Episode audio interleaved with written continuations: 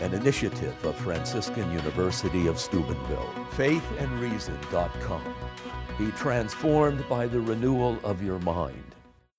Uh, my talk today is about the nature of conscience and some of the controversial arguments that are going on right now that seek to deny healthcare workers uh, rights to refuse to, for instance, perform abortions or to prescribe contraception, etc. And what I want to do is first talk about the nature of conscience. Um, secondly, talk about why conscience should be protected. Third, talk about some of the arguments that are given against protecting conscience, and then also to respond to those arguments. So let me begin with uh, what conscience is. I cite something from uh, the Catechism of the Catholic Church, which defines conscience as, quote, a judgment of reason, whereby the human person recognizes the moral quality of a concrete act that he's going to perform, is in the process of performing, or has already completed. So, conscience is not a matter of mere feeling or emotion. One could have a judgment in conscience that a particular action that one has done is wrong, and yet one may or may not feel guilty about that, right? So the feeling and the judgment are distinct. Now, in the, a person who's well integrated, they go together. That is to say, when someone has a judgment they've done wrong, they also feel an appropriate sense of guilt for that. Or when they've judged that they've done right, they feel the feelings that are appropriate for that. But the judgment and the feelings are distinct. So, conscience is the agent's very best judgment about what is to be done here and now. Now, why should we worry about defending conscience? Well, one reason is religious. The Second Vatican Council taught that, quote, the Christian faithful, in common with all other people, possess the civil right not to be hindered in leading their lives in accordance with their consciences. But in the context of healthcare ethics, there are additional secular reasons for protecting the conscience rights of healthcare workers. First of all, it protects their human dignity. To be forced to do something against what you believe to be right to do, outside of certain just limitations, is to make use of someone else as if they were simply a thing, to use someone simply as a means. Secondly, protection of conscience protects diversity in the workplace. If conscience is not protected, what this means is that certain kinds of people will be forced out of, for instance, the healthcare profession. And this works against having a diverse workplace in which all kinds of people are represented, and it works against also facilitating healthcare. And it also prevents, uh, thirdly, conscience should be protected because it helps prevent against religious discrimination. Presumably, no one wants a healthcare profession that, in principle, excludes people of faith, Christians, Muslims, Jews, from participating as doctors, nurses, and other healthcare professionals. Now, what are the threats to conscience today? Well, there are many threats to conscience today. For instance, there are proposals that medical schools require, as a condition of graduation, that medical students assist in and actually perform abortions. Now, of course, if this were to take place, then, for instance, faithful Catholics just couldn't ever become medical doctors. There's also proposals that say that doctors should be forced to perform abortions or at least refer others to abortions. Once again, if this were to go through, then faithful Catholics would, in principle, be unable to continue to practice medicine. There are proposals put forward that doctors and pharmacists should be forced to prescribe contraceptives. And finally, there are proposals that Catholic institutions, Catholic hospitals, for instance, should be forced to pay for contraception, forced to pay for abortion, abortifacients, and Catholic hospitals should be forced to uh, perform abortions and provide contraception. Now, part of this is a, uh, a political move. In the previous presidential campaign, there was talk of the so called war on women. You guys may have heard that kind of phrase, the war on women. And I think that, that it's important to point out the inherent tensions in this sort of uh, rhetoric that has been floated recently. So, abortion and similar decisions used to be defended as private decisions involving a woman and her doctor. But in the war on women, now all of a sudden, public money provided by taxpayers are required for these private decisions. But that seems like a kind of contradiction. I mean, most of my private decisions I don't require government funding to, to accomplish. Uh, previously, people used to have slogans for abortion and contraception such as keep your rosaries off my ovaries, right? Kind of people that the rhetoric of justifying abortions. But now they want insurance reimbursements. In other words, they want Catholic healthcare Catholics to pay for and facilitate uh, their reproductive choices. They said before only the woman has the right to make reproductive choices for herself. But now they want everyone else to have the duty to pay for these private choices. They said before, my body, my choice, but now this is made possible by your money and your cooperation. So, this is the popular political, rhetorical sort of debate. But I want to focus today more on the scholarly and uh, intellectual justifications for getting rid of conscience protections. And there are many of them. I'm not going to cover all of them. But I'm going to cover the ones that are most prominent, the ones that recur frequently in the literature. So let me start with the justification that undermining conscience is a way of facilitating and helping women's health. If we insist that conscience ought to be protected, what, this, what happens then is that women's health ends up getting undermined, undermined and shortchanged. We need to eviscerate protections of conscience in order to facilitate women's health, in particular, women's contraception and abortion. That's the argument.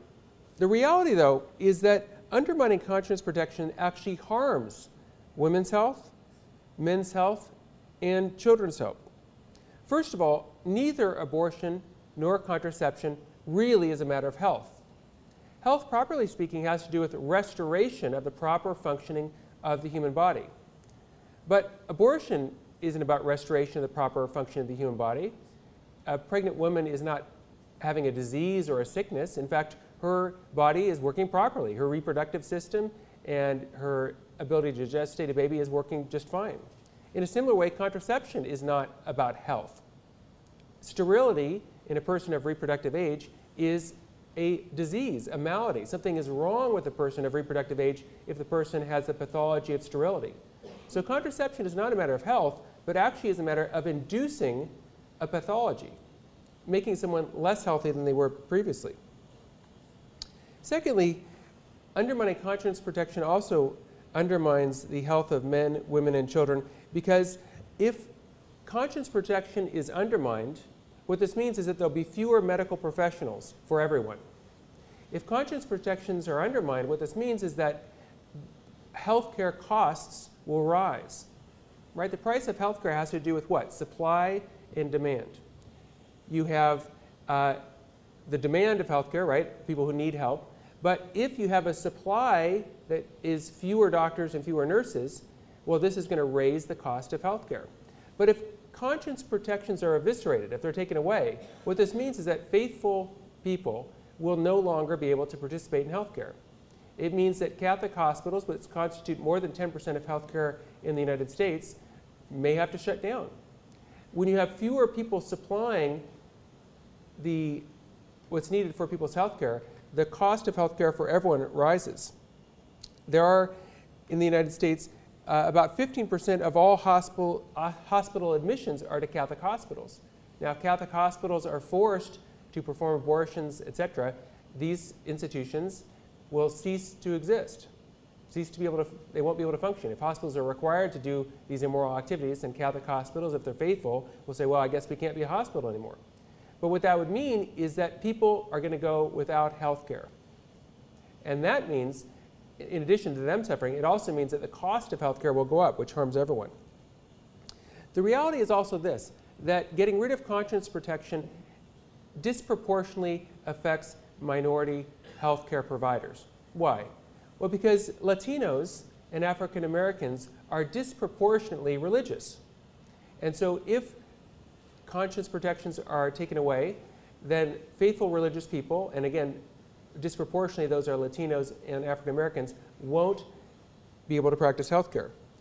And what this means is that you'll have fewer, not just fewer pro life medical professionals, but fewer Latino and African Americans providing health care. And again, this is something that presumably we don't want. We don't want the, white, the healthcare profession to be just, uh, you know, majority of just white people providing health care.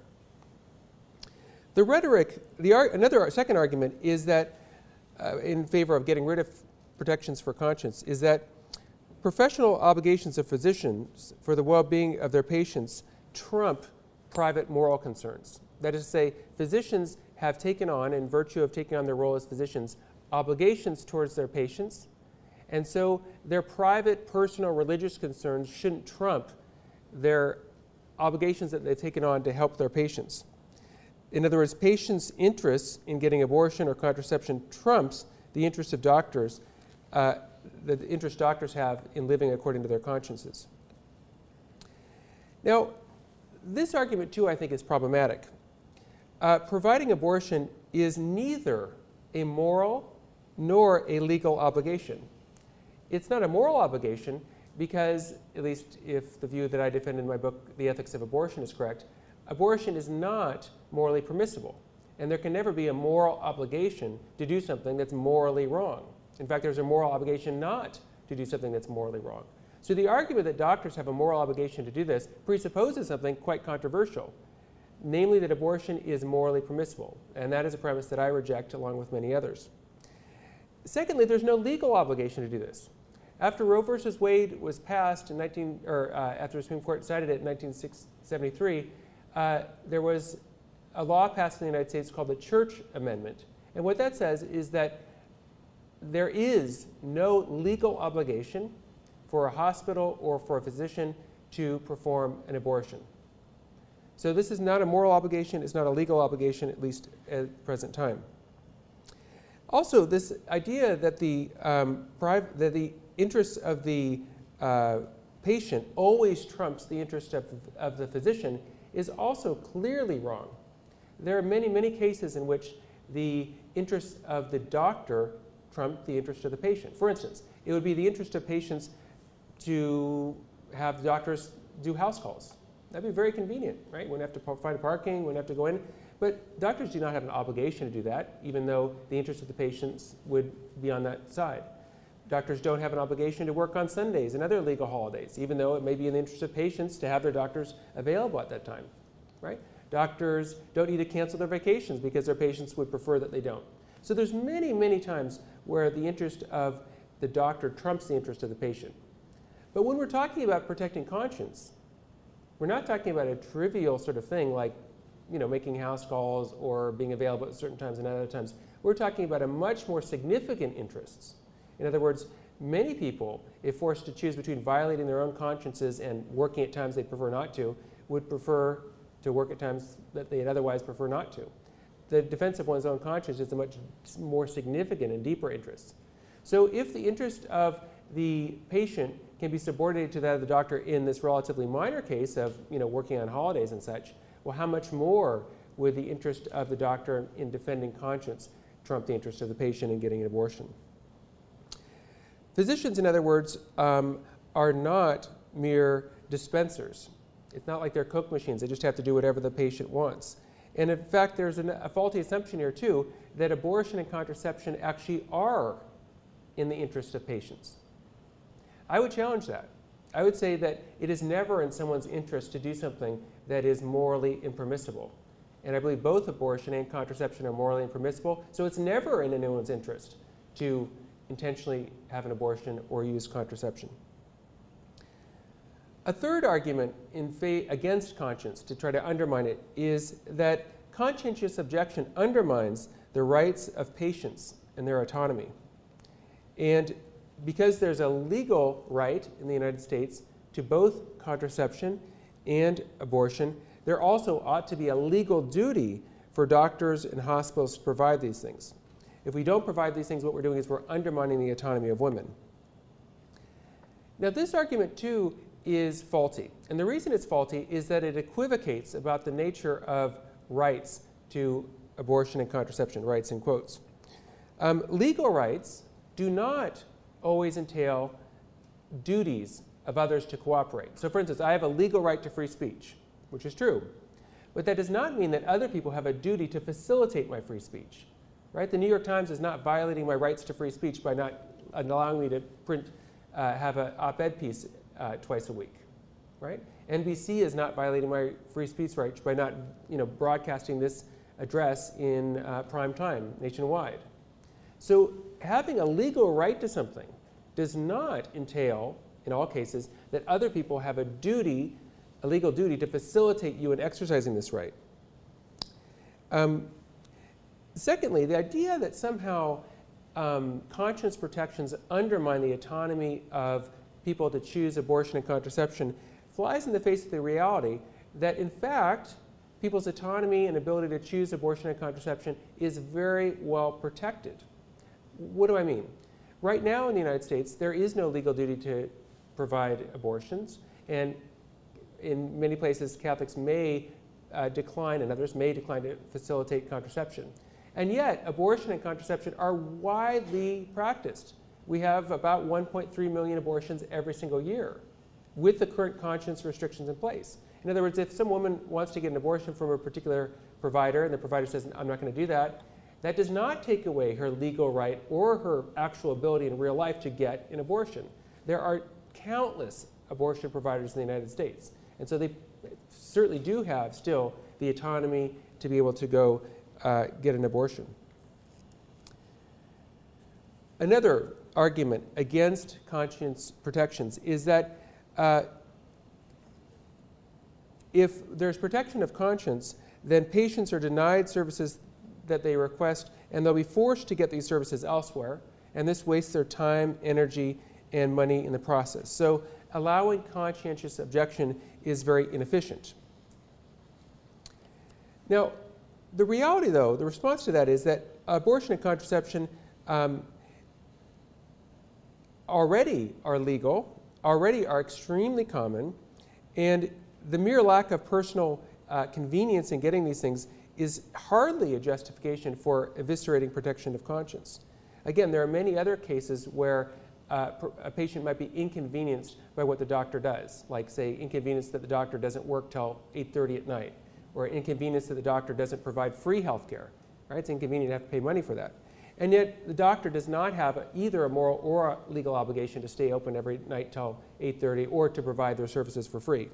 But if these uh, what would you say, more less significant interests like a financial interest or an interest in time justify not providing services, how much more would the significant interest of conscience justify not providing services? Let me turn now to institutions. Some people make an argument that Catholic individuals maybe should be exempted from performing abortions, for instance, but Catholic institutions should be forced to. So by Catholic institutions, I mean like Catholic hospitals. And the argument goes like this institutions uh, don't have souls, institutions don't have consciences, and so institutions should be forced to provide these desired services for patients. And so maybe there should be a personal exception if an individual doctor doesn't want to do it, but there should be no institutional protections. And institutions should be forced to provide these services, even though individual doctors may not be forced. This argument, I think, also is flawed. It's correct, obviously, that Catholic institutions don't have souls, that's true, and Catholic institutions, as institutions, don't have consciences. But hospital administrators do have souls, and hospital administrators do have consciences. And hospitals, as legal entities, actually do have legal and moral responsibilities. And overseeing and facilitating immoral activity, even if you don't personally perform it, is itself an action that is evil. We saw this in World War II, right? The people in World War II who facilitated and helped the evil actions of others were held accountable for that. It doesn't do any good to say, well, look, I personally didn't get my hands bloody. I personally didn't do anything wrong. I just was organizing all this, facilitating all this, you know, making sure it all happened. You know, I was behind a desk all day. I didn't actually pull the trigger or do any of the bad things. Well, that obviously is fallacious right? The person who's organizing all this does have moral responsibility for the things that they're organizing. And if it were correct that institutions don't have any moral duties, well, then, of course, there could never be a duty to facilitate abortion and contraception. So this argument is sort of self contradictory. On the one hand, they want to say institutions don't have moral responsibilities, and so they, it's fine to provide abortions. But then they want to say institutions really do have responsibilities to provide abortions. Well, this is obviously a contradiction.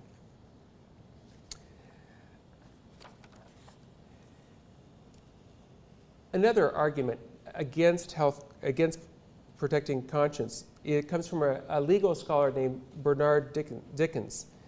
And he says this let me quote Protection against discrimination is in principle a legitimate goal of legislation, since discrimination is an act of superiority directed against those seen as an inferior position.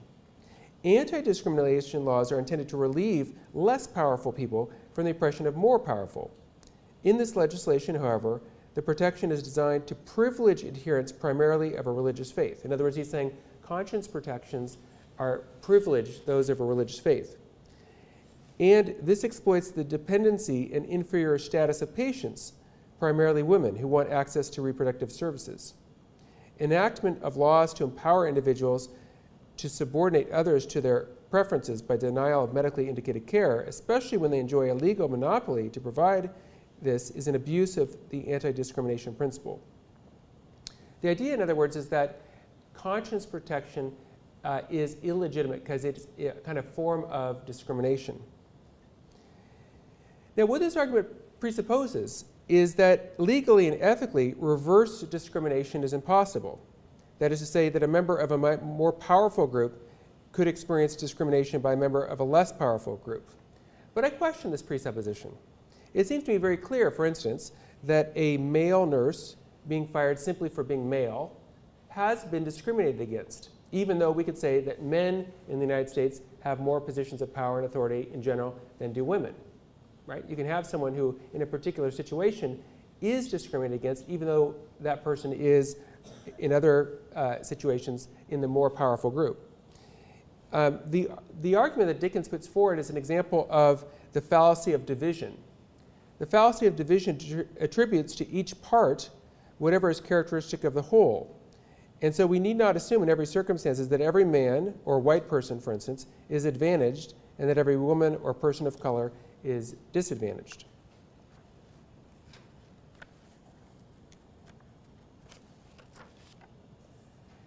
Dickens uh, also holds, and this is the final argument against conscience I'll be talking about, Dickens also holds that conscientious physicians have a duty to refer patients for abortions. The idea would be okay, if you object to, say, doing abortions yourself, well, you nevertheless do have a moral and legal duty to uh, refer the person who's seeking abortion to an abortion provider. He says, quote, the duty to refer in good faith is widely recognized as a condition of accommodating conscientious objection. In other words, if you want conscientious objection, you have to also sign on to referral of the person who wants the abortion to someone who will provide it.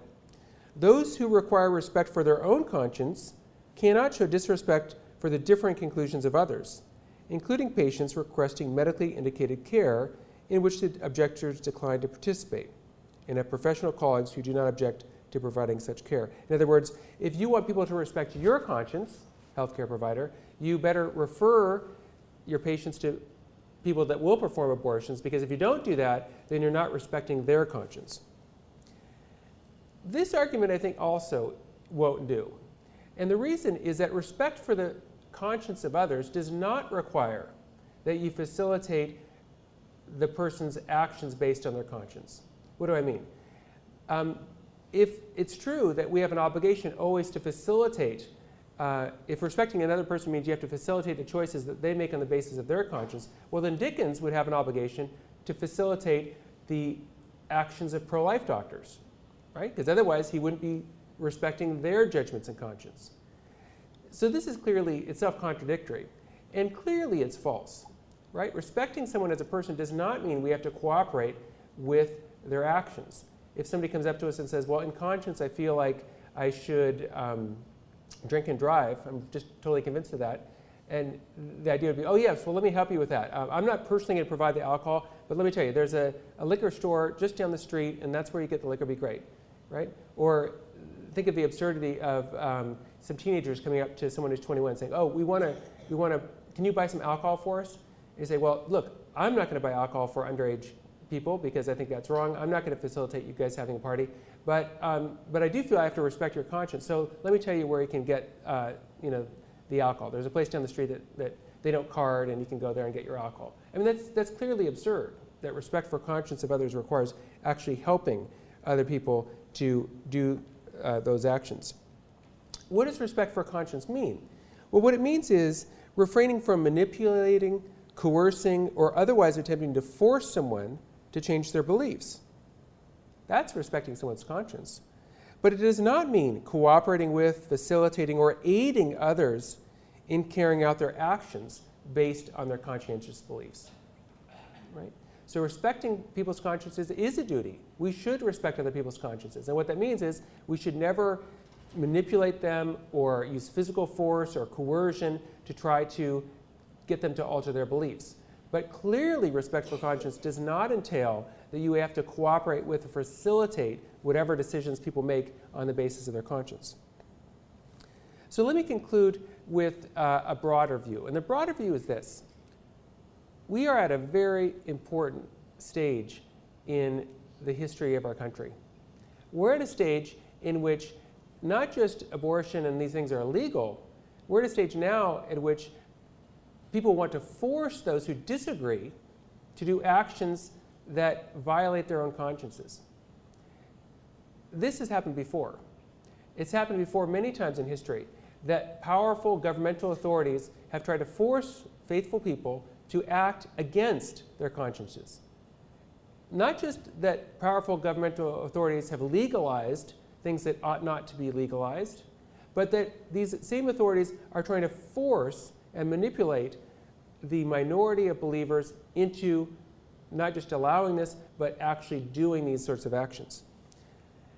One of the most interesting and important cases of this in history was uh, St. Thomas More. King Henry VIII, of course, wanted Thomas More to go along with and agree and give his stamp of approval to his claim that he was the head of the Church of England. And St. Thomas More refused at great personal cost to do this. He refused because conscience means something. We as human beings are gifted to be able to act in accordance with reason. And we're gifted with the ability to discern between right and wrong. And to go against that deliberately in a very serious matter is something that gravely undermines the person. And that's why Thomas More was willing to be in uh, the Tower of London. And that's why he's ultimately willing to even lay down his life rather than cooperate in something he knew was wrong. We too are called to act as Thomas More did, to act in a very heroic way, to give witness to our beliefs, even though powerful government authorities are trying to manipulate us, coerce us, and even punish us if we don't go along with the status quo. Thomas More now is looked on as a great hero in history. And when we stand up in a similar way, I think we'll be remembered in the same way. But even if we're not remembered, the point is not about human memory, the point is about obedience to the living God. That is the requirement of love. Out of love, because we're created by God, out of love, because God sustains us, out of love, because God calls us to communion with Him, out of love, we should always refuse to do evil, even if powerful authorities say otherwise. Thank you very much. An initiative of Franciscan University of Steubenville. Faithandreason.com. Be transformed by the renewal of your mind.